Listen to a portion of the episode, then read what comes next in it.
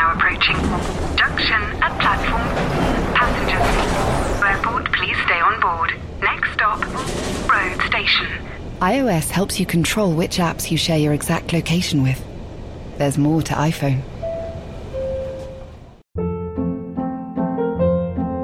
Hold up. What was that? Boring. No flavor. That was as bad as those leftovers you ate all week. Keke Palmer here, and it's time to say hello to something fresh and guilt-free. Hello Fresh. Jazz up dinner with pecan-crusted chicken or garlic butter shrimp scampi. Now that's music to my mouth. Hello Fresh. Let's get this dinner party started. Discover all the delicious possibilities at hellofresh.com.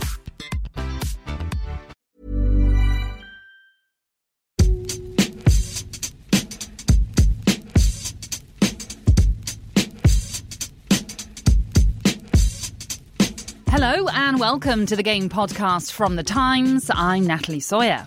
And I'm Gabriel Marcotti, and we thank you for joining us on this lovely Thursday morning with signal failures on the district line. in the studio with us, it's the Times Chief Stats Officer Bill Edgar in full uniform. And down the line, from the lovely haven that is Ripponden, it's Oli Kay. Later on, we'll be discussing the first major showpiece final of the season. Really? We're talking about the FA Cup final so early? Oh no, no, of course it's it's the League Cup. That's a big final. And we'll be checking into Newcastle's warm weather training camp with who else? George Caulkin. But we start with a pivotal game at the top of the Premier League. Liverpool travel to Old Trafford to face Manchester United on Sunday. If Jurgen Klopp's men avoid defeat, they will return to the top of the table. Oli, everyone associated with United knows this is a chance to severely dent Liverpool's title hopes, isn't it? Well, yes, absolutely. I think um, if you if you go back to 2012 when they were so desperate to um, you know so desperate not to see City end their long long wait for a for a league title, but I think United fans now would um, certainly um, regard Man City as, as a lesser of two evils, and obviously Tot- Tottenham as uh, preferable to either. But it's you know you cannot underestimate the desperation at Old Trafford, and that includes staff members that I've spoken to and um, and so on to see Liverpool go longer without winning the title. They don't want to see Liverpool win the title. They'd, rather see Vincent Kompany lift the league title again um, than than see than see Liverpool win it. And and it's similar really to the the sort of atmosphere that existed, um, you know, through the 80s and, and early 90s when Manchester United went more than a quarter of a century um, without winning it between 67 and 93. That makes 26 years. Um, and there was the, the, the match at the end or towards the end of the 1991-92 season, which looked like the season when United would would end that long wait, and um, United lost at Anfield in, in late April to, to kill off their hopes completely. And I, I think I mean, obviously it's much earlier in the season now. It's it's February rather than late April, but uh, you know the United fans will will be wanting their team to strike a hammer blow to Liverpool's hopes because because it means a lot to them to to see Liverpool's wait go on. It's just historically, United, you say they went so long, 26 years waiting for the league, and it was Liverpool who were dominating all that time. They, you know, so they've, built up this annoyance among United fans over all, all that time. And, um, and as you say, 1992, uh, when Liverpool killed off United's hopes. Also 1999, Liverpool drew at home to United near the end of the season. Uh, it looked like it might have stopped United winning the league then. So uh, I think United fans will have stored that up and uh, it'll all come out on, on Sunday. Bill, Jurgen Klopp doesn't actually have a very good record at Old Trafford. He's never won, has he? No, he hasn't. And uh, Liverpool's uh, recent record at Old Trafford is quite poor. They've, of their last 12, um, they've only won once. Lost nine and drawn two. So, uh, when, when, when Bill says that, he's not looking at his papers. He actually knows this. yeah. The- Like I can confirm this. Yeah, uh, Liverpool's record at Anfield against United recently is, is a bit better. I haven't got the figures exactly, but certainly better than that. But uh, yeah, uh, United would like nothing better than to, to win. I mean, Liverpool have struggled a little bit away to the big teams in the last year or so. So, um, so yeah, it's all it, it's such a huge game. They're talking about psychologically you could argue this is the most important remaining game for Liverpool, the, the toughest. But if they win that, will uh, will that set them on course to win the league? I don't know. I just see Manchester City. They just seem a, a team who just don't lose their nerve. I just haven't seen them lose their nerve at all, really, in the last almost two seasons. Uh, so I, I, can't imagine them caving in because they suddenly, you know, they're, they're, a game behind or they're six points behind. I think they'll just continue to play at their optimum level. So, um, so even if Liverpool do win, I wouldn't say that's you know that's them on, on the on the road to the Oli, title. Focusing on, on, on Liverpool a little bit, as you know, I'm one of those people who believes in performances more than results in terms of being indicators of future results. And as pointed out, I thought Liverpool really since the City game they kind of continually played badly, and you know they beat Brighton and, and they beat Palace, uh, and then they got those two draws. And then, to be fair, I thought they, they, they were very good against against Bournemouth at home. And I watched the game on, uh, you know, in, in, in the Champions League, and I thought, obviously, all those defensive absences were mitigating factors, and I'm sure it had an impact uh, on the midfield. But I thought the midfield was was fine.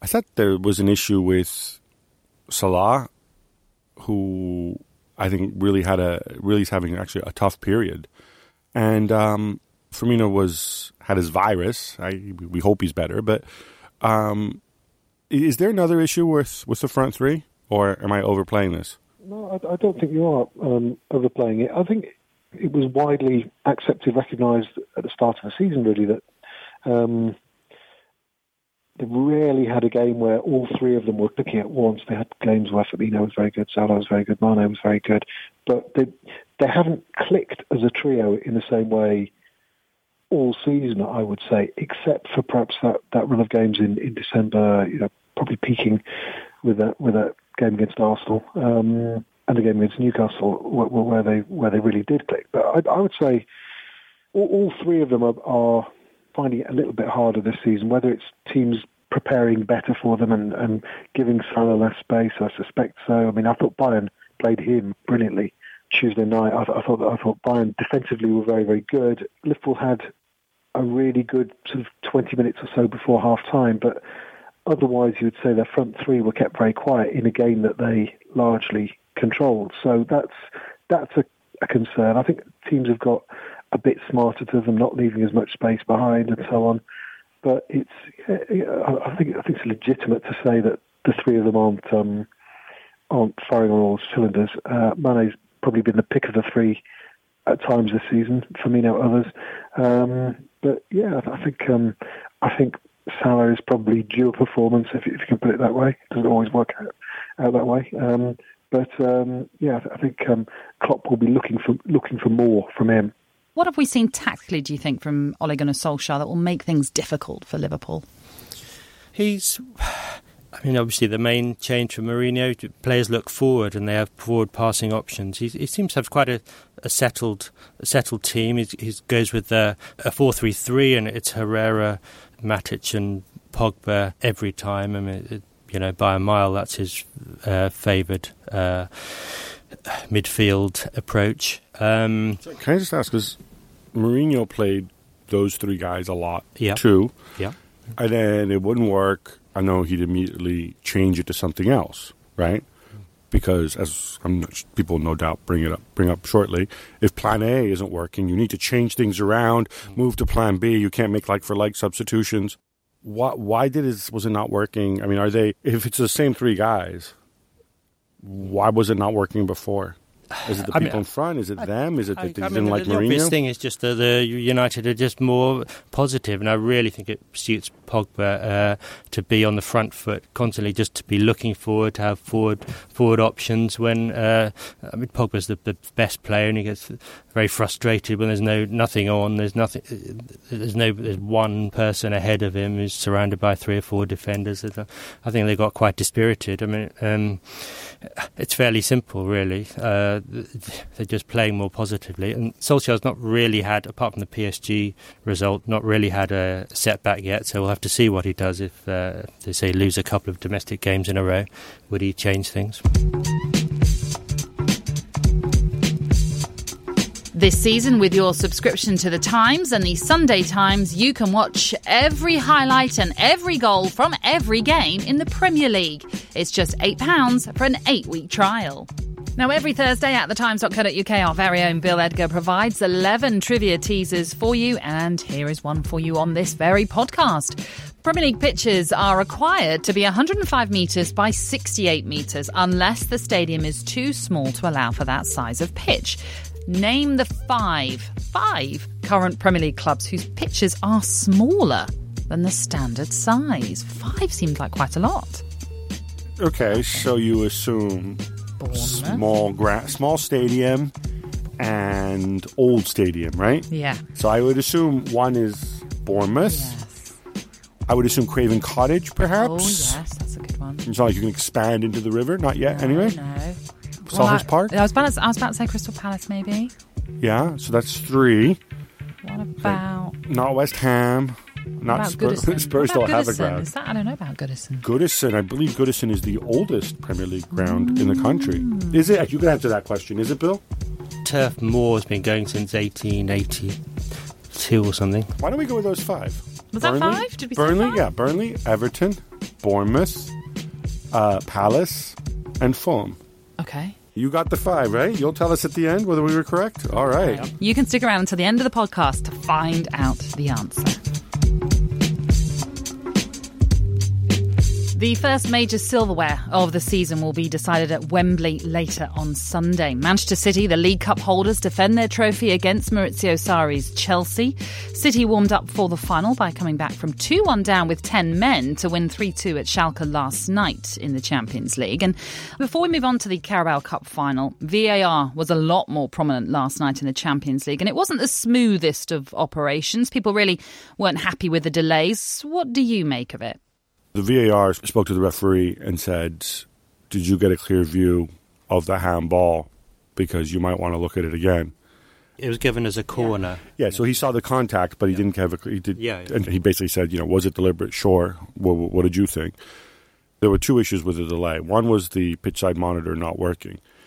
The other one was the fact that the players kept surrounding him continuously, which I don't know. For me, I kind of wish like he'd started booking some dudes because it's frankly ridiculous. You know, why are you shouting at him? You know, just just just wait. You don't know what the decision. You know, you haven't seen the pictures and you don't know what the decisions are going to be. When he called the two captains over, it was to tell them that the pitch side monitor wasn't working, and that's why the decision was taking so long. It's technology. Sometimes technology breaks. Referees on the pitch do not need to to- according to the protocol, they don't need to go and look at it themselves to have an on-field review. However, UEFA's chief of referees Rosetti has has urged them to do that in every situation where it's objective, for for pretty obvious reasons, and they really should. The problem with this guy is that he couldn't because there was no pitch side monitor to look at, and so he went with the decision made by the VAR, which people will say, well, what's he supposed to do with his arm? I think most referees and people who understand the protocol and who understand how football is refereed these days, particularly in Europe and particularly in Spain, which is where this referee was from and his VAR crew was from, are not surprised that that was given as a penalty. I'm curious, just just on the incident itself, Oli, if if that had happened in a Premier League game, if that had been, you know, Fraser hitting the ball rather than Caligiuri at Otamendi, and the penalty had been given, would you find the decision scandalous, or would you go down the Pep route and say, like, actually, was a pen? the handball rule is so subjective, and there's been this thing recently about, oh, let's let's um, uh, amend it so that any ball to hand, whether it's deliberate or not, in the penalty area becomes a penalty, and, and that removes the ambiguity. But there is still such an ambiguity about it; it's still so subjective, and I thought that was one that you could easily give against the team, and they will think, oh, that is outrageous. If you had that shot and it hit the, the opponent's hand and it wasn't given, you'd think, well, that's outrageous. It's so unhelpful, this, this vagueness about the rule. And it's so, I, I think when you've got VAR and it still comes down to a sort of subjective interpretation of something that the, the referee has seen at the time and he thought it wasn't a penalty, I don't think it was the clear and obvious error that VAR was originally introduced for. I still, st- I'm, I'm struggling with VAR. I, I like, I, I, I wanted to enjoy. I wanted to like it. I wanted to enjoy it and think, yeah, this is really um, this has really helped the whole process. But to me, there seems to be so many problems with it in terms of the the, the it's the subjectivity of, of so many of these decisions. I think those subjective ones are very hard to accept once it's gone to a video that it's still a debatable decision that, that, that the referee makes. I, I think so. I, mean, yeah. I, I, I, I agree with you, and that's why it's critical. I think that the referee be the one with the final say and do the on-field review, which which obviously didn't happen here for, for reasons beyond his control. On the point of, of the rule uh, being vague, I think it's worth noting that while the laws of the game say deliberate handball, the directives given to referees by UEFA and, and individual leagues, they, they basically provide a framework to determine whether it should be viewed as deliberate. Obviously, one of those things is whether the hands are away from are, are away from the body, and, and whether whether there's an attempt to, to, to move the arm away, which you could argue in this case there, there certainly was, whether there's an advantage gained as well, because sometimes the ball might cannon off a defender's arm and then he clears it away, and then the opposition get the ball and still score, then you know you wouldn't stop it for a penalty there. So all these things come into it. One thing that I just wanted to clear up though, because I saw some people talking about this last night, is when people say like, well, but if you look at at it in slow motion, every incident will appear as deliberate. They're very aware of that. And that's why they look at it in slow motion to determine if there was if there was contact. But the decision about whether it's deliberate or not is always made at regular speed. So they still look at the replay from multiple angles, but they don't. They, they make the decision of of whether of, of, of whether these these this, this deliberate framework applies. They do that based on looking at the pictures at at normal speed to the Carabao Cup final then. And uh, Manchester City, of course, won it last season. That was their first trophy under Pep, and then they went on to win the title. Bill, it, it is a trophy that often drives sides on to title triumphs. We've had FA Cup uh, and league doubles uh, in 2002 and 2010. They were the last two, but the League Cup league doubles are becoming much more common. So uh, um, so yes, as you say, you know the team wins in February, and it maybe gives them a boost uh, towards the end of the the, the season. Um, I think they've uh, certainly 2014, Man City did League and League Cup, Chelsea in 2015, then Man City last year did it, uh, Man United in 2009 did it. So, um, yes, it, it, could well happen again. And we all know what happened the last time City faced Chelsea 6 0 at the Etihad a fortnight ago. Do you think overconfidence, Oli, could be an issue for City on Sunday? Um, not really. I think I think their their confidence seems to be pretty well pretty well founded uh, these days. They they they've got supreme confidence in each other and in the in the way they play and in their game plan. And most of the players are, are in terrific form. Um, and I think they never seem to be a team who. are guilty of complacency or arrogance. They've lost games at times, but even if you go back to the game that they lost at Stamford Bridge in uh, December, they still dominated the game. It wasn't like they underestimated Chelsea or anything like that. And I think it's probably easier to underestimate Chelsea now. But it's um, no, I, I, I, wouldn't think there would be any issue at all with City's attitude on um, on Sunday. I think I think their attitude is usually spot on. Oli, it's interesting you say that because I would tend to agree with you that they probably won't be complacent. Um, but I think part of it is because they were pretty sloppy and complacent against Schalke. And I think that's what Pep was driving at after the game when he said, We're not ready to go deep uh, in, into the latter stages of this competition with this attitude. And it's one of those quotes that, had it been a different manager and had it been a different team that was doing badly and had they lost a game, we in the media would have gone out and we would have been hammered. There would have been tabloid headlines saying like, "Oh, well, look, you spent billions and billions, and it's your job to make sure they're ready. And why aren't they ready, Pep? Blah blah blah."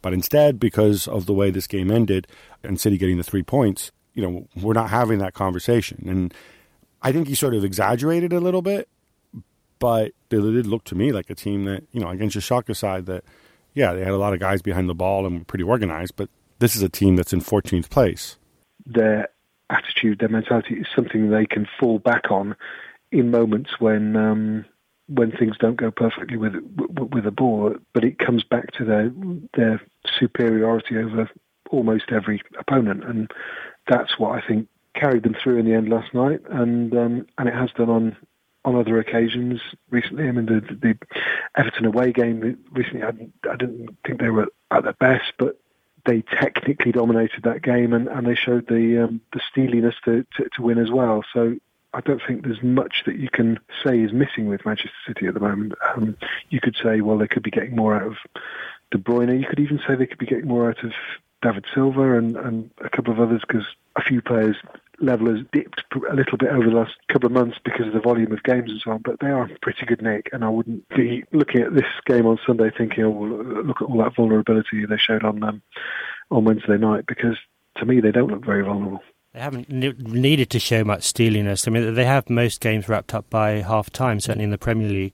Mm. Um, a couple of times in Europe, they've had late winners, including last night. But I mean, I didn't think there was too much of a problem. They were a bit sloppy in front of goal. Aguero, Sterling could have had goals earlier on, uh, but but the way they dominated with ten men for the last quarter you know, I mean, they were, uh, it was incredibly impressive. There was no kind of uh, just uh, sticking with what they've got or holding on for the draw or anything when they equalised. I mean, it was. I, I thought they were uh, very impressive again. Well, the League Cup could, of course, be the first major silverware of Maurizio Sarri's career, or could it possibly be the end of his tenure at Chelsea? They were booed off after defeat to Manchester United in the FA Cup on Monday at Stamford Bridge. It is understood that senior figures at Chelsea have discussed Sarri's future. Gab, what do you make of it all? Well, I think uh, Gary Jacob reported that um, it's probably they're going to look at this, you know, in the course of the three games. The the Malmo game Thursday night, which will probably have taken place by the time uh, uh, most people listen to this the League Cup final, and the following Wednesday night they play Spurs at home. That's obviously a huge game because a it's Spurs, and b if you lose that game and you know United and Arsenal get results, all of a sudden you move away from, from the top four finish. And the top four finish is is Chelsea's objective. They, they need to be back in the Champions League next season. So that's probably how it's gonna that's how it's gonna play out. I mean, my understanding is that they're gonna wait. They're gonna wait till then. Um, and then if they have to get a replacement, put it this way: the names that are out there, to me, suggest that those are names put forward by people making educated guesses. Because to think that Chelsea, at this stage of the season, could go and you know try to pluck Frank Lampard away from Derby County when you know, I have no idea where they are on the table, but I'm assuming they're they're close to promotion or on or yeah, close to the playoffs or whatever. Seventh, yeah, just outside. Um, and having to pay huge compensation, to Mel Morris makes zero sense. This is something that they're pursuing right now. Zidane, equally, big name, pragmatic manager, doesn't speak English, which seems to really bother people in this country.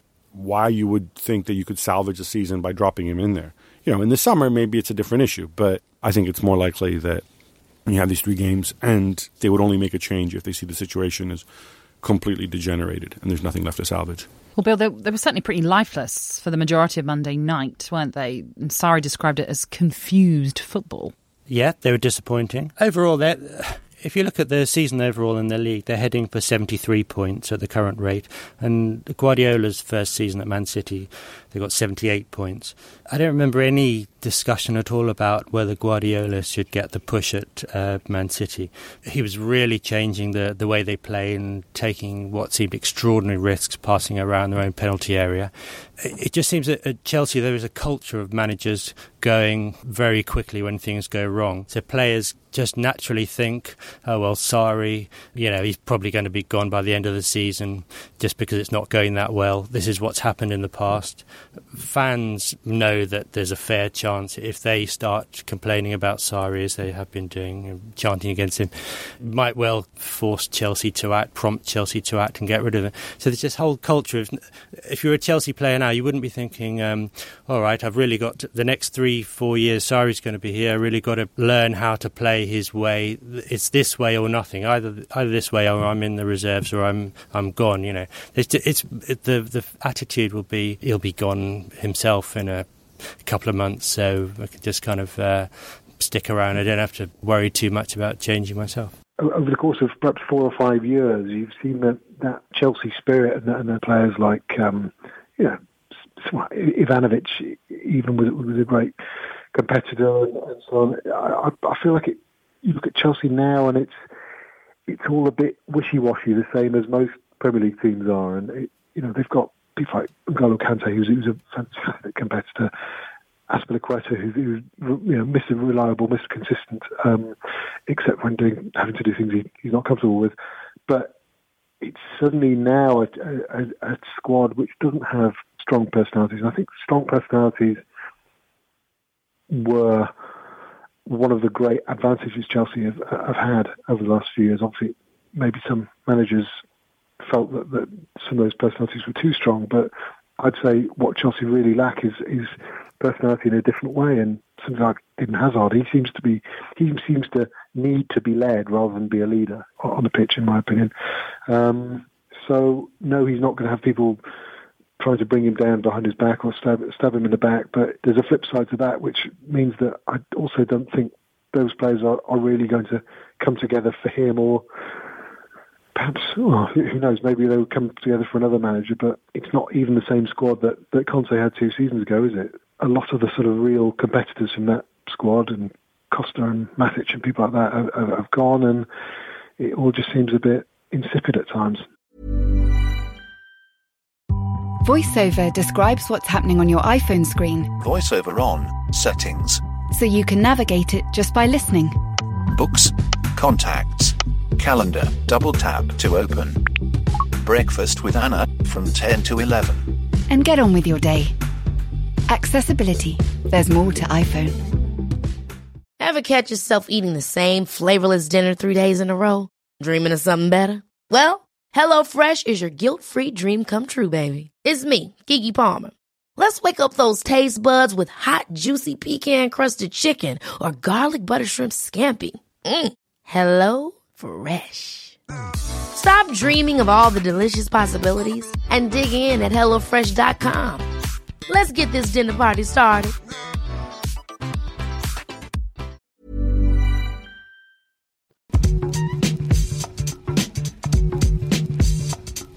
One team that haven't been in action this week are Newcastle United. Ten days without a fixture has allowed Rafa Benitez and his side to regroup. George Caulkin went to sunny Spain along with the Newcastle squad for their training camp, and he joins us now. Uh, George, for those that don't know, what sort of things go on then during a mid-season training camp? Well, the most important thing is that Newcastle don't lose. So um, that is very, very welcome.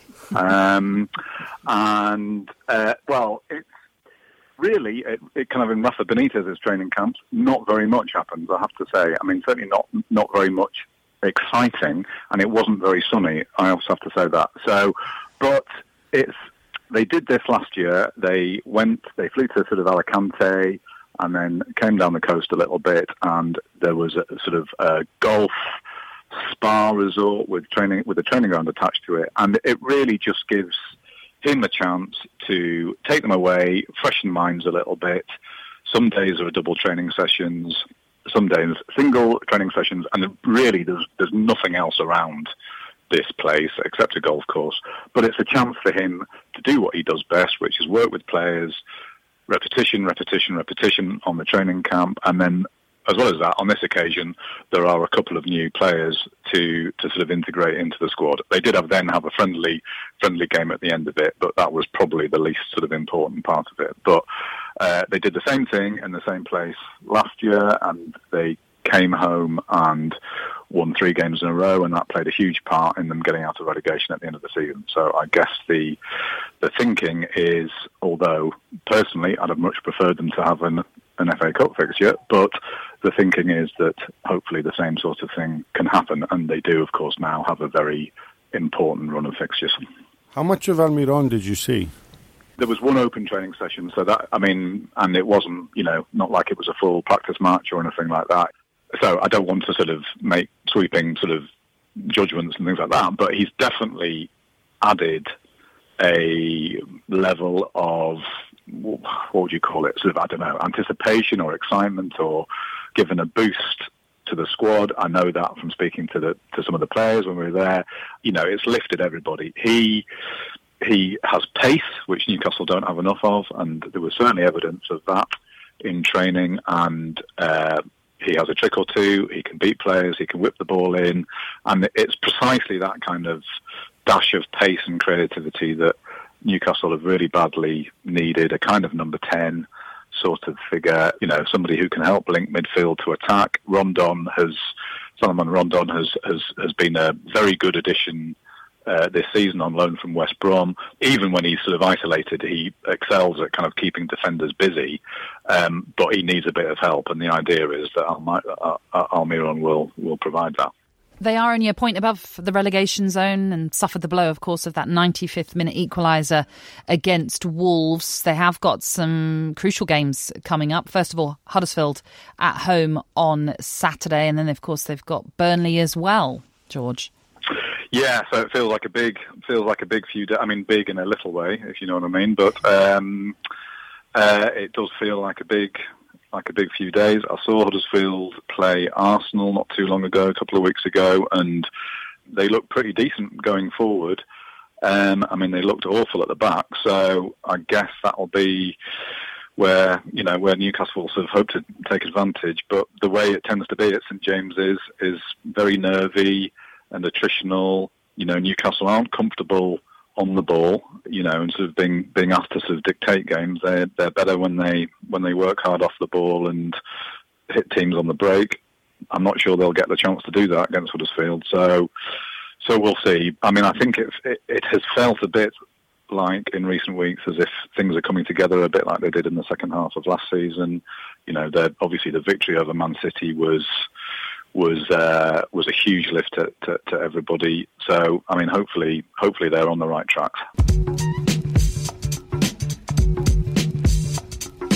Hi there, and welcome to the Sweeper, which is the Times' fantasy football tip service. I'm Charlie Scott, joined by Paddy Behr. Hello. And we're here to preview Game Week 27 and look further ahead because there is a confirmed blank game week now, Paddy. Yeah, well, FA Cup football happened, as we know, last weekend. Uh, we fantasy addicts um, didn't get our fix, but it does mean that uh, the fixture list is going to be turned uh, upside down in the coming week. Game week 31 is going to be uh, a big blank game week. Obviously, we've got one this week, but it's only a small one. Uh, 31 is going to involve only 10 of the 20 teams, so um, that's coming up soon. Yeah, and if you've got your chips left, I mean, most of you probably have all of them may have played a early wild card after the Christmas break. You're going to be thinking about when you want to play those. Uh, I think I personally might prepare for a potential double game week in 32 and plan to play a free hit then. So the way I'm looking at it, I'm going to prepare for the blank game weeks in game week 31 and 33. Look at the teams that definitely have matches and good matches in those two blank game weeks, and then play the free hit in between. Some of those sites include Bournemouth, who are playing Newcastle, and Burnley at home. Who else have we got? And Liverpool have got Fulham and Southampton. So I think I will look at getting some players from there. And Leicester are a team who have got confirmed matches every week so far. And some nice games coming up as well. So, you know, Ricardo Pereira is an obvious one. James Maddison, maybe, something like that. I think I'll go the other way, actually, and I'll probably plant a free hit in game week 31 on account of only having in my current squad three or four players who have games then. So that's probably quite a good example between the two of us of your two different plans. I think if you look at game week 31, uh, the 10 teams that have games uh, are Bournemouth, Burnley, Chelsea, Everton, Fulham, Huddersfield, Leicester, Liverpool, Newcastle, and West Ham. Uh, because I've got so few of those, I think I'm not going to worry about 31. I'm going to just carry on as usual, and then I'm going to plan to free hit then, uh, and then I can use all my chips as and when uh, the blanks and the doubles come up after that. And just more short termist. Game week 27, what jumps out at you? Well, there's not much, is there? You've got United playing Liverpool, uh, City and Chelsea don't have games. I think what's going to happen is that not many people are going to be particularly happy with their teams, um, which is probably a good reason not to panic. If your team looks bad, most others do as well, um, which is probably a good reason not to jump into a free hit. Or, I mean, Arsenal have got Southampton at home. Is Aubameyang back? Probably. As I said, Liverpool play United, so those fixtures aren't great. Uh, West Ham have got a nice home game against Fulham, but how reliable are they? Uh, it's going to be tricky, I think. Yeah, I think, like you say, West Ham home to Fulham. Arnautovic should be back. Anderson's looking good. Mm-hmm. They've got quite nice games as well. And Spurs, we might see the return of Harry Kane. well, think? exactly. But I mean, it's tough to. I mean, you wouldn't be advising you go straight in for him. Obviously, Burnley's quite a nice game, but they've got Chelsea, Arsenal. They've got a blank coming up it means I might have to sell poor old Llorente, but uh, that's a different issue. For more of our tips, sign up to the sweeper at thetimes.co.uk forward slash fantasy football and you'll get an email from us tomorrow morning and for every game week. Or join our Facebook group by searching for the sweeper. Okay, it's time now for our weekly predictions game where we pick five games and try to predict the correct scoreline. I'm going to spare your blushes, Gab, by not mentioning the score by which I lead quite comfortably this season. Now, the games that we've gone for. I don't think 16 14 is that comfortable a lead, Natalie, but go ahead. I don't know where you get these uh, numbers from. Anyhow, uh, the five that we've opted for this time around are all on Sunday. So we've got to start with the big one at Wembley the Carabao Cup final. Chelsea against Manchester City. Um, I don't think it's going to finish 6 0. Mm-hmm. Um, I'm with you. but equally, like, I mean, I think this is where you need a reaction. They, they can't keep all the eggs into Wednesday night against Spurs. So I'm going to go for the draw in 90 minutes. Oh. And I'm going to say 1 1 Oh, okay. at full time. Interesting. I I think City just will be too strong. I'm going to go for a 3-1 City win. All right. With bonus points if Sarri gets uh, sacked at the final whistle, Louis van Gaal style. No?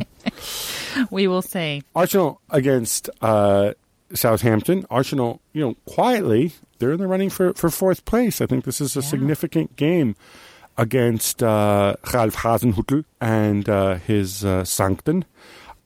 Natalie. I I just think Arsenal will be too strong. I think both sides will score, but I'm going for a 2-1 win for Unai Emery's side. Ooh, Lacazette will be well rested. I'm going to go 3 1 Arsenal. We've discussed it already. The big game at Old Trafford, Manchester United taking on Liverpool, a chance for Jurgen Klopp's side to retake top spot. St. Virgil van Dijk back for uh, Liverpool. United are going to need a different performance than the one we saw, I think, um, against Chelsea on Monday, where you know they did really, really well, but equally, I think they're going to need to be a little more proactive against Liverpool. Maybe this is the game where Salah regains his mojo.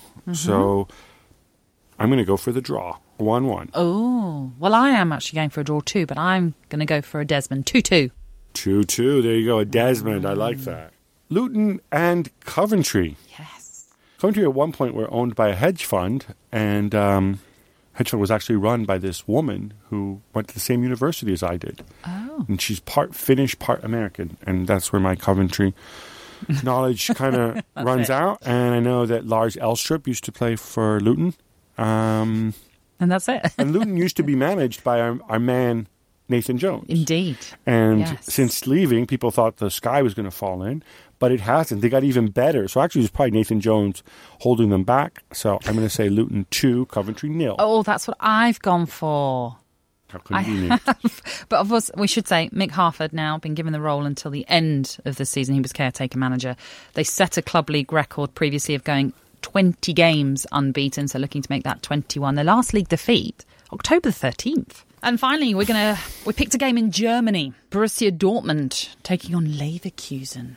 Ja, Borussia Dortmund gegen Bayer Leverkusen. Um, I'm not sure if Marco Reus is going to be back for Borussia Dortmund, but he is absolutely huge. They they had like everybody and their mother out against Spurs, which didn't help. That said, I think it's time for normal service to resume Hmm. in Dortmund. But what do you say? 'Cause you're going to go first. I'm not going to tell you my scoreline. No, that's fine. Uh, yes, Borussia Dortmund unbeaten in their last six in the league. In fact, they haven't lost at home this season in the league either. yeah, but that game where they're 3 0 up and it finishes 3 3, that definitely felt like a loss. Uh, yes, I get what you're saying, but I still think they're going to score three, but it's going to be a 3 1 win for them. Against Leverkusen. Yes. All right. Well, I also have them winning. I'm going to say 2 0. 2 0.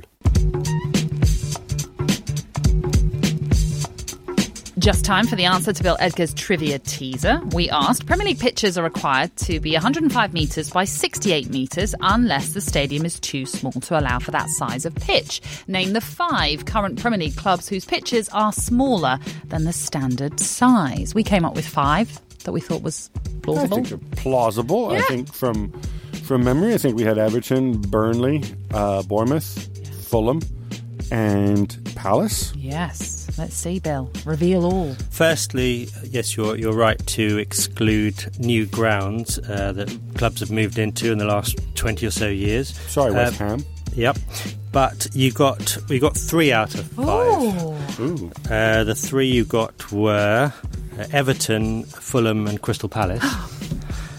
but the other two, um, also in Merseyside, Liverpool. It's not possible. Yeah. They won it five times. Liverpool's is one 101 metres by 68 metres, so it's four metres shorter than the standard size. And the other one is uh, Chelsea. They're 103 metres by 67 and a half metres, so they're two metres short lengthwise and half a metre short widthwise. You know, you might, you might think, oh, this is just uh, kind of a tiny bit of space. It doesn't really matter that much. But Fulham's is 100 metres by 65 metres, and that's only 91% of the size of a normal pitch. So a tenth less. It's quite. quite That's probably uh, why they signed Jean-Michel Seri because he's 90% of a normal the normal human. Yeah, but then in one one final point, there's one club which has got a pitch. Uh, It's too big. They play too the cricket big, ground. Too big. So stop it. big? Yeah, no, it's Who? true. One of the 20. and It's Huddersfield. They're, it's 106 metres by 68 metres. Why is that allowed? wait, wait. No, I- I don't get it. And this applies to Chelsea as well because they rebuilt, except for the East End, they rebuilt the other three sides in the last 20 years. You're spending all this money to build a stadium. So the Premier League already existed back then because, of course, football was invented in 1992. So why not turn it into a proper pitch? Um, it did seem a bit odd because it's there in the official Premier League handbook. So, phone. I wondered if it was a mistake by phone. Huddersfield. No, that, that's correct. 106 by 68 instead of 105. But they, you, you rang them up and they Yeah, said, well, just to make they, they sent somebody out with Yeah, and I, took, it took ages to confirm that yes, that was correct. About a week, but despite uh, them looking into it for a long time, they couldn't. We weren't able to come up with the, the actual reason why. Uh, the, the the guy I spoke to speculated it might be something to do with the fact they have rugby league there, and somehow it ties in. I don't know. It's better for the rugby league pitch. I wonder if that's the real reason they're getting relegated. The Premier League says, uh oh, we can't have this. This extra meter will not do. exactly. That was good though. And by the way, Fulham is that the smallest? Is that what you? Yes, Fulham is the smallest. Right, right. Wow. Wow. Uh, well, that is it for now. Many thanks to our guests today Bill Edgar, Oli Kay, and George Caulkin. Remember, you can subscribe to the Times, and you also get this Sunday Times as a special bonus. And you'll enjoy award winning journalism online and on your smartphone or tablet. It'll cost you just £1 a week for an eight week trial. All you have to do is search the Times subscription for more information. And we'll be back on Monday before a full set of midweek Premier League fixtures, including Gab. Chelsea versus Spurs. The game is brought to you by The Times. For more information and more podcasts from The Times, head to thetimes.co.uk.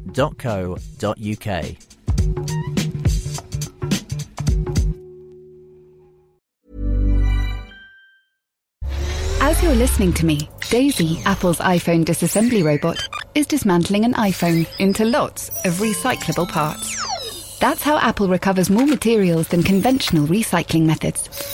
Thanks, Daisy. There's more to iPhone. Ever catch yourself eating the same flavorless dinner three days in a row? Dreaming of something better? Well, HelloFresh is your guilt-free dream come true, baby. It's me, Keke Palmer. Let's wake up those taste buds with hot, juicy pecan-crusted chicken or garlic butter shrimp scampi. Mm. Hello Fresh. Stop dreaming of all the delicious possibilities and dig in at HelloFresh.com. Let's get this dinner party started.